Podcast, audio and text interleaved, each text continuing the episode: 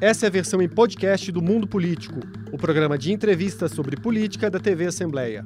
Aqui, a jornalista Vivian Menezes conversa com quem sabe tudo sobre o xadrez político em Minas, no Brasil e no mundo. Olá!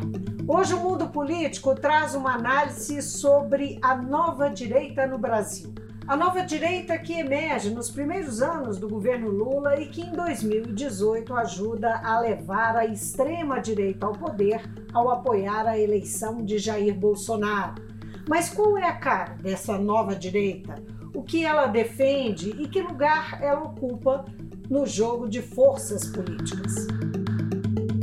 Eu vou conversar com uma cientista política que passou anos estudando o assunto nossa convidada é Camila Rocha, autora do livro Menos Marx, Mais Mises: O Liberalismo e a Nova Direita no Brasil. Camila, obrigada por atender o mundo político, a TV Assembleia. O prazer é meu, Vivian. Obrigada pelo convite. Camila, quando você fala em nova direita, você se refere a uma fração do campo da direita no Brasil. O que essa parcela tem de novo para ser chamada de nova direita? Exatamente, Vivi. Então, é, como você disse, uma fração né, do campo das direitas hoje no Brasil.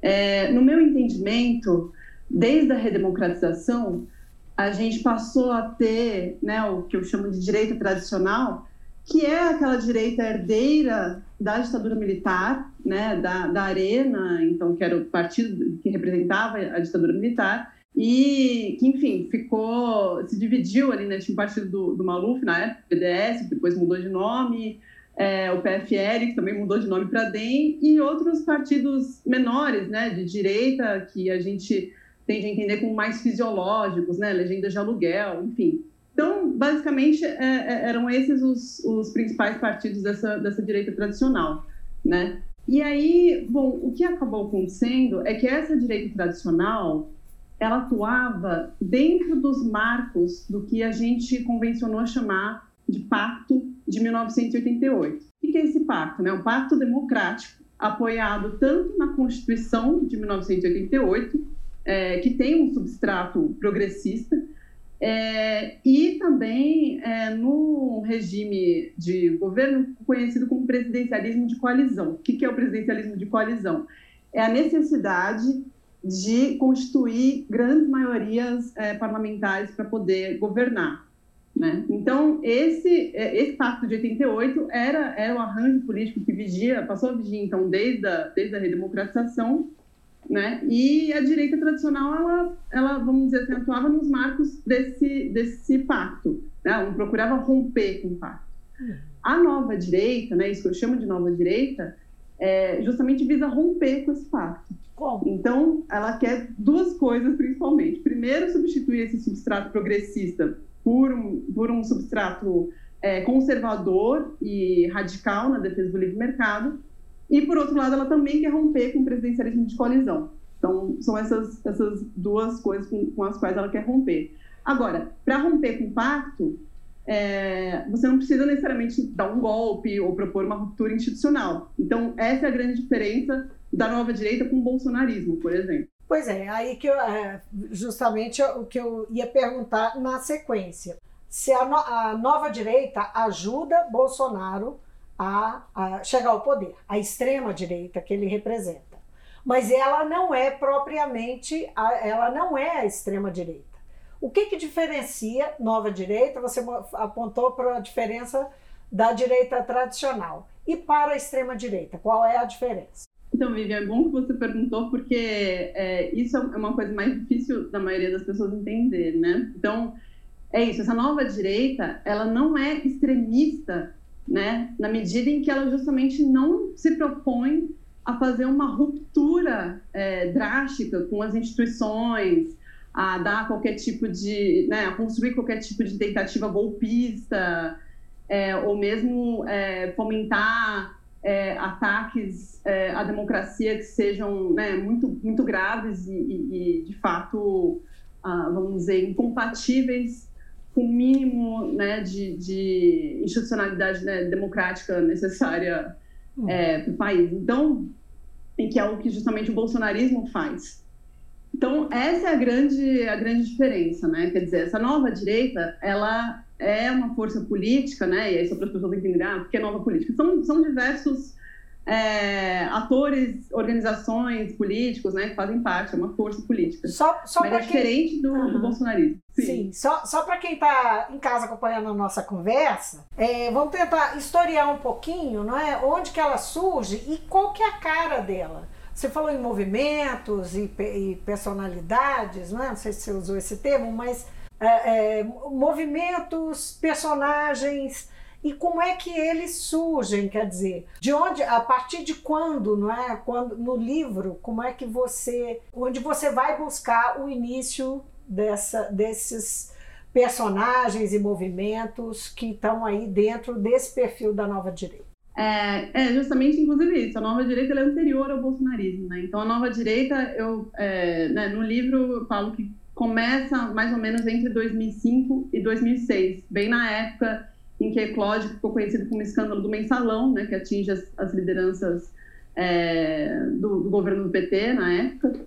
E, e, justamente é na mesma época em que uma rede social chamada Orkut, que precedeu o Facebook em popularidade no Brasil, é, passava a ficar muito popular né, no país. Então, essas, esses dois fatores, né, juntos, a, a, eclosão do mensalão e a popularidade crescente do, do Orkut, fez com que novos discursos, né, novas ideias, novos personagens passassem ali a, a, a, enfim, a se conectar, né, a frequentar essa rede social, mas também a, vamos dizer, se organizar na sociedade civil, né? Então, fundar movimentos, fundar novas organizações, fundar é, grupos de estudo. Então, para as pessoas saberem, assim, então, quem, quem passou a fazer parte, né, dessa nova direita? Por exemplo, o Movimento Brasil Livre é parte, né, dessa nova direita, o Instituto Mises Brasil, é, organizações como o Instituto é, Liberal, que é mais antigo, mas também passou a integrar é, essa nova direita. É, enfim, e também tem algumas organizações que começaram como nova direita e que acabaram depois, vamos dizer, ou aderindo completamente ou aderindo parcialmente ao bolsonarismo, né? Então esse é o caso, por exemplo, do Indireita Brasil, que era um movimento liderado pelo Ricardo Salles, que depois se tornou ministro do Meio Ambiente no governo Bolsonaro ou mesmo do Rodrigo Constantino, né, que é um polemista mais conhecido, que também começou na nova direita e que hoje é, vamos dizer, ficou muito mais próximo do bolsonarismo. É, você, no título diz, não é, menos Marx, mais Mises, que é um teórico, o liberalismo e a nova direita no Brasil, não é? Você está opondo aí uh, dois teóricos, né? Eu queria que você explicasse um pouquinho essa questão do título e do pensamento, que é o que marca pensamento econômico, que é o que marca o perfil dessa nova direita.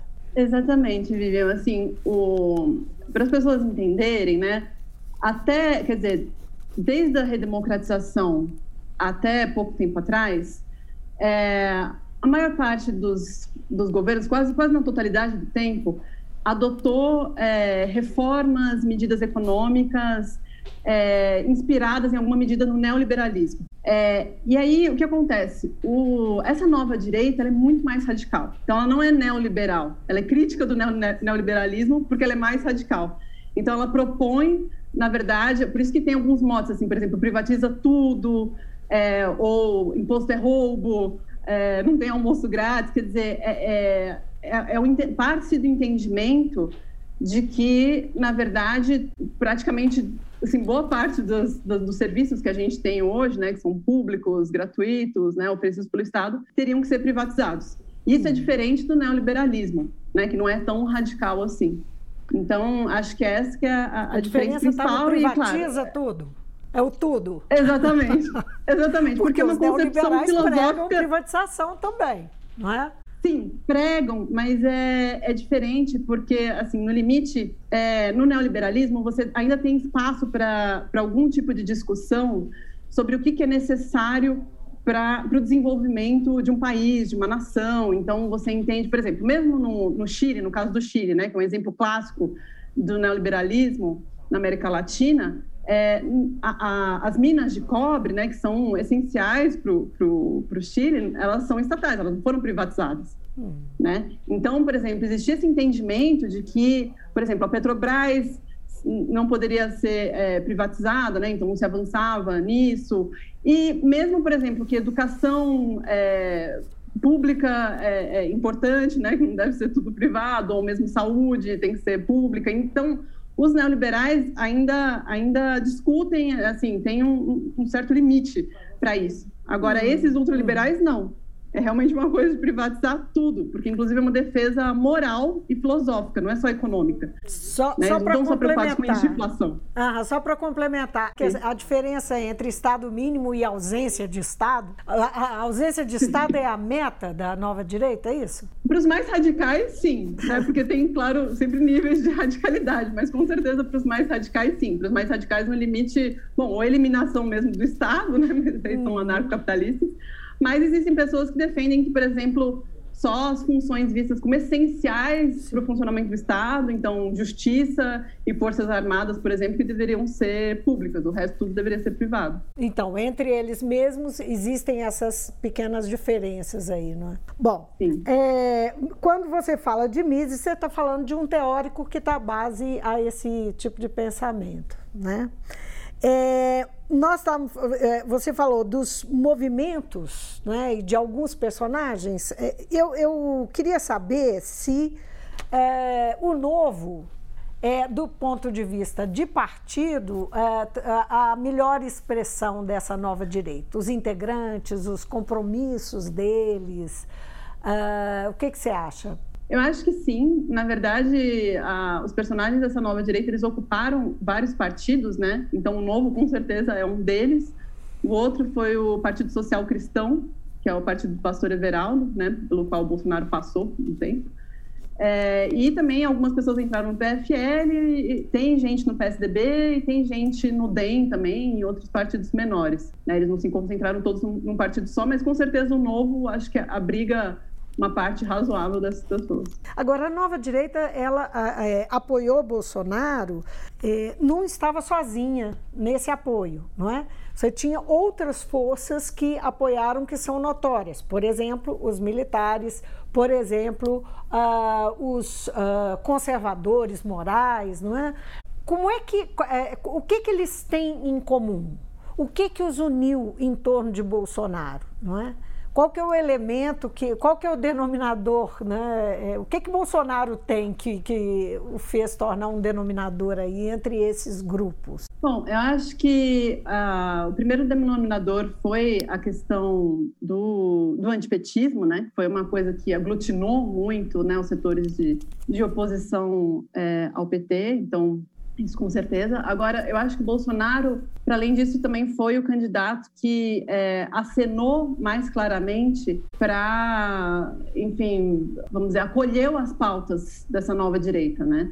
Então, Através por exemplo, indicar como ministro Paulo Guedes, hum. né? indicar como ministra Damares Alves. Ah, enfim, então eu, eu acho que ele foi acomodando no governo dele vários dos quadros né, dessa, dessa nova direita e também, obviamente, né, muitos militares, né, porque ele próprio tem uma trajetória no exército e muitos, muitos conservadores fundamentalistas, né. E agora, como é que anda esse casamento, hein? Pois é, então, agora está meio tenso. Na verdade, sempre foi um casamento frágil, né? Porque, pelo menos do ponto de vista econômico, nem o Bolsonaro, nem os filhos dele jamais foram é, liberais de qualquer tipo. É, então, assim, existe uma avaliação. Hoje as pessoas estão divididas, né? Existe um, um, uma parte que já abandonou completamente o Bolsonaro, pede impeachment né, do presidente, é, e existe outra parte que ainda faz um apoio crítico ao governo, esperando principalmente que é, ainda existiria tempo para reformas importantes ou privatizações importantes é, acontecerem. Então, também fazem um balanço de que ainda existiria um espaço é, nesse sentido dentro do governo. Então, então, enfim, essas pessoas estão divididas. Hum, quer dizer, entre os que abandonaram, é notório aí, são notórios esses movimentos, né? Como o MBL, o Vem Pra Rua, né? Hum. É que, inclusive, fizeram manifestação mês passado é, pró-impeachment. E, e, e, entre os que ainda estão ah, em torno, é, nós podemos citar quem? Os, ah, o mercado, os, ah, é, as figuras que acreditam em Paulo Guedes ainda e sustentam Paulo Guedes no governo? Sim, é, e também, por exemplo, eu acho que a figura do Rodrigo Constantino é bastante emblemática nesse sentido, assim, né? Porque também com o tempo várias pessoas que se autodenominavam né, liberais ou ultraliberais passaram a, se passaram a se denominar também como liberais conservadoras ou, ou simplesmente conservadoras, né? E se aproximaram também mais desse campo conservador. É, então, muita gente, por exemplo, que está hoje no PSC ainda defende muito Bolsonaro, né? E então eu acho que esses, esses setores assim que acabaram, vamos dizer, ficando mais próximos, né, do conservadorismo, eu acho que tendem também a defender defender mais o presidente. Agora, Camila, em 2022, caso se for, confirme essa, enfim, é, esse cenário eleitoral polarizado que hoje é, a gente é, tem no horizonte, que é Lula de um lado e Bolsonaro de outro, é, é, que posição essa nova direita deve assumir? Se ela teve, foi tão antipetista e emergiu no antipetismo, ela volta, mesmo é, a, a, que abandonou Bolsonaro, volta para Bolsonaro ou não? É, como é que você enxerga esse futuro aí? Olha, Vivian, o que eu posso falar é hoje, né, pelo que eu tenho conversado com as pessoas, né, que é, com as mesmas pessoas, né, que eu, que eu conheci na época da pesquisa, assim, de fato existe uma, uma divisão. Então, parte fala que não vai não vai apoiar o Bolsonaro de jeito nenhum, então prefere anular o voto. É, acho que uma parte bem pequena até votaria votaria no Lula hoje. É, mas ainda existe sim um, um, um, grupo que fala não é contra contra o Lula ainda assim eu votaria é, no Bolsonaro né mesmo mesmo acreditando que enfim seria uma opção muito ruim mas aí o, enfim, o antipetismo, o anti, né, sentimento anti-Lula prevaleceria. Você entrevistou muita gente, como é que foi esse trabalho de pesquisa, esse levantamento, e, e onde você foi buscar, não é? Sim, então, eu comecei, na verdade, em 2015, no Instituto Liberal, que fica no Rio de Janeiro, que é a organização mais antiga que promove né, a liberdade de mercado, né, essas ideias. Que é de e quando foi essa... lá essa, essa, esse Instituto Liberal é de quando? Ele foi fundado no começo dos anos 80, é, acho que se não me engano, em 1983. E, e foi lá que eu conheci é, as pessoas estavam lá na época, né, eram mais jovens, o Instituto era presidido pelo Rodrigo Constantino. E foi lá que eu conheci, então, as, né, essas pessoas do, do, que eu via chamar depois, né, eu e as pessoas de nova direita. E, e a partir dali que eu comecei a fazer né, meus contatos, as entrevistas, a gente acabou, enfim, criando uma relação de confiança mútua ali, né? Porque eu trabalhava todo dia com eles, eu estava analisando documentos, né, para minha tese. E aí eu fui entrevistando as pessoas, né? Cada um foi indicando, um indicava o outro. E aí acabou que eu entrevistei mais de mais de 30 pessoas no final. Você já disse em entrevista que a nova direita ficaria melhor sem Bolsonaro. Por quê? Olha, o problema, e isso não sou nem eu que digo, né, mas os próprios, os próprios membros né, dessa nova direita, é, o bolsonarismo ele é, é, um fenômeno que é muito homogêneo do ponto de vista é, político e, e, discursivo, no sentido de que ele não, não admite nenhum tipo de, de, opinião contrária né, ao, ao, discurso principal, nenhum tipo de, é, enfim, de divergência, de pluralidade. E é, o bolsonarismo ele vai procurar, sim, vamos dizer, atropelar, engolfar o campo das direitas é, democráticas no Brasil, tanto da nova direita como da direita tradicional. Então, quem se aliar com Bolsonaro vai ser engolfado.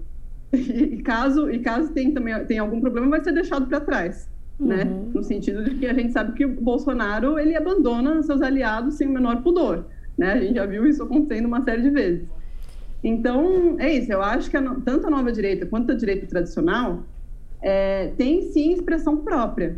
Né? É óbvio que o Bolsonaro tem uma, o bolsonarismo tem uma força imensa, mas é, são campos, né, esses campos democráticos, a direita democrática, tanto a nova direita quanto a direita tradicional, sobrevivem sem o bolsonarismo.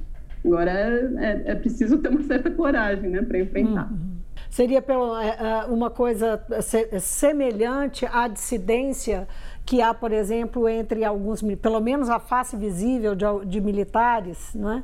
Que deixaram o governo, não é como Santos Cruz, uh, mesmo que não seja um grupo, pelo menos uh, sabe-se que ele uh, fala em nome de um grupo, não é? Seria uma Exatamente. coisa desse tipo? Tem a dissidência e, e, a sobrevivência desse pensamento eh, tem que estar fora do, do, do, do governo Bolsonaro. Essa é a ideia? Sim, sim, essa é a ideia. O que vale pro, pros, também para os militares. Com certeza, porque o, o, problema é isso, né? Se, se as pessoas não lutarem pela própria autonomia, pela própria sobrevivência, elas vão ser engolfadas pelo bolsonarismo. E o bolsonarismo é um fenômeno político extremamente autoritário e que realmente não permite nenhum tipo de divergência nem pluralidade. Então, quer dizer, se, se, se existe né, uma. A, a, se as pessoas querem ter isso, né, querem ter pluralidade, querem ter autonomia, então elas têm que lutar pelo próprio espaço. A gente está vendo aí uma movimentação muito grande, é, uma, ou, pelo menos uma tentativa de movimentação é, para formasse uma, uma terceira via para disputa. Né?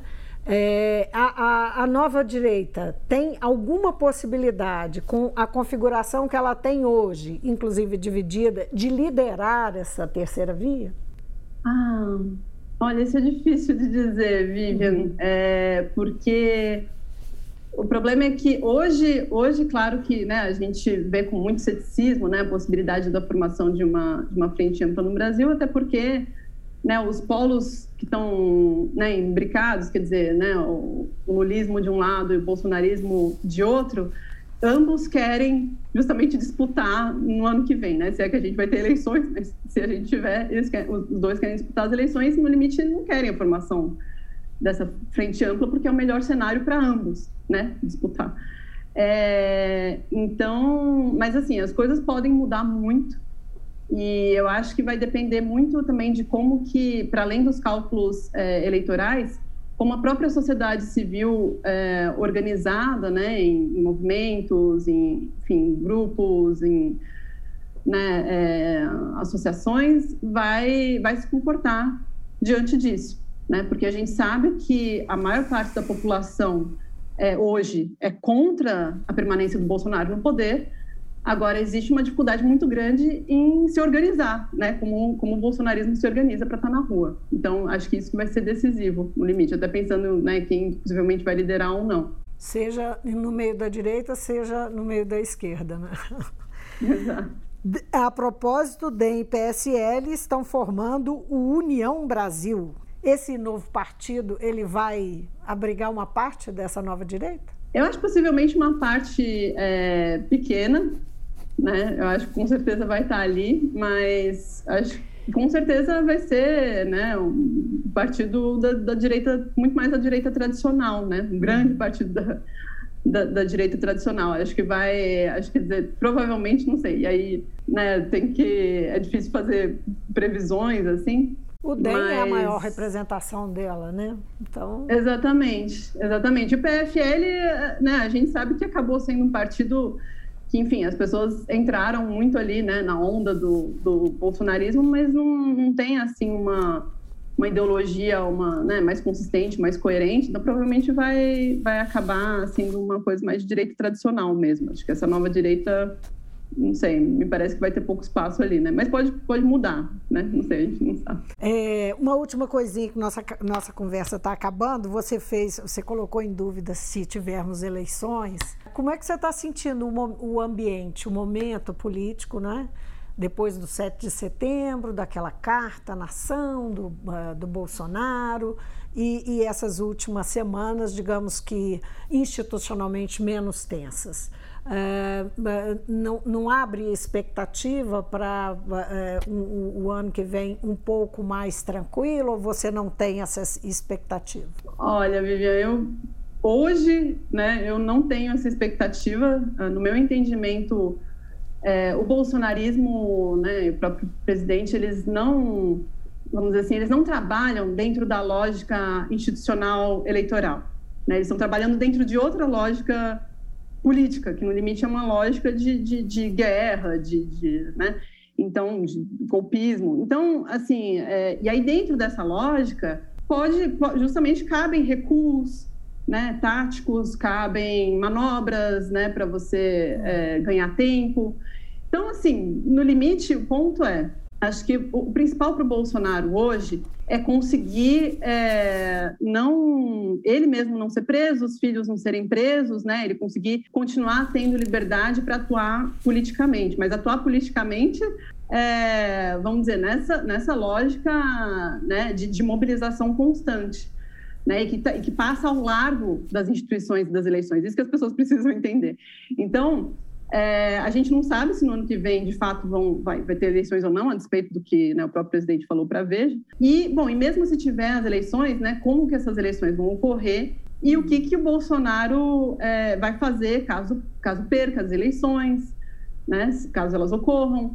E, pois, né, vamos supor que ele não participe nas eleições do ano que vem, mas ele pode se organizar depois para tentar fazer algum tipo de né, ataque às instituições, tentar dar um golpe, ou mesmo participar de outras eleições e tentar, é, enfim, se apropriar né, da, da, da máquina institucional para fazer a transformação que ele quer fazer. Porque, no limite, é um movimento que a gente poderia pensar uma espécie de movimento revolucionário reacionário. Camila, foi um prazer ter você no Mundo Político. Muito obrigada pela conversa. Muito obrigada, sucesso com Vivi. o livro, que eu sei que já está tendo, mas muito mais ainda. Muito obrigada, Vivi. O prazer foi meu. Eu conversei com Camila Rocha, cientista política, que se dedicou a estudar o surgimento da nova direita no Brasil. Ela é autora do livro Menos Marx, Mais Mises: O Liberalismo e a Nova Direita no Brasil. A gente fica por aqui. Muito obrigada pela companhia e até amanhã. O Mundo Político é uma realização da TV Assembleia de Minas Gerais. A apresentação é de Vivian Menezes, a edição de áudio é de Bruno Oliveira e Isabela Ferreira. A produção é de Tayana Máximo e a direção é de Alevi Ferreira. Você pode seguir o Mundo Político nos principais tocadores de podcast. Assim, você não perde nenhuma edição do programa. Para assistir a essa entrevista e aos outros conteúdos da TV Assembleia, acesse almg.gov.br/tv.